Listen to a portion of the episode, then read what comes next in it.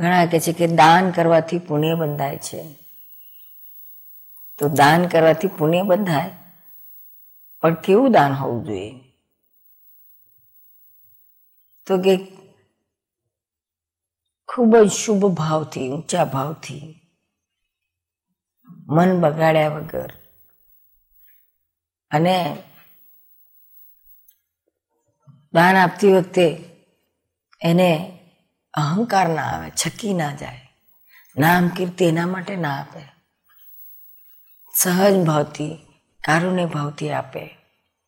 ઘણા કહેશે કે આ અમને ઘણા પૂછતા હોય છે, આ ભિખારીઓ માગતા હોય છે, બેગર્સ.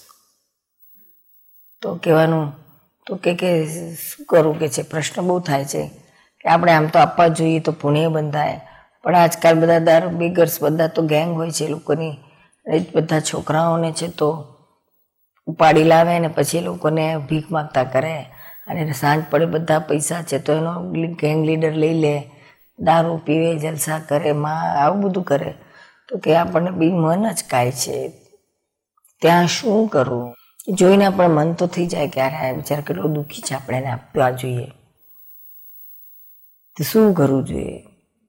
કે ભાઈ આ વસ્તુ એવી છે કે સહજ અંદરથી આવે એવું કરવા જેવું છે.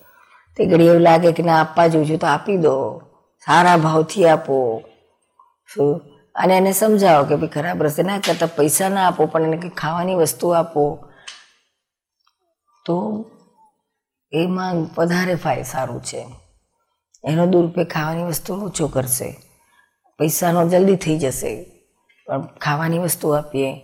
કપડાના તો કપડાં આપીએ. નવા કપડાં આપીને તો વેચ્યા એવા છે આજકાલ તો.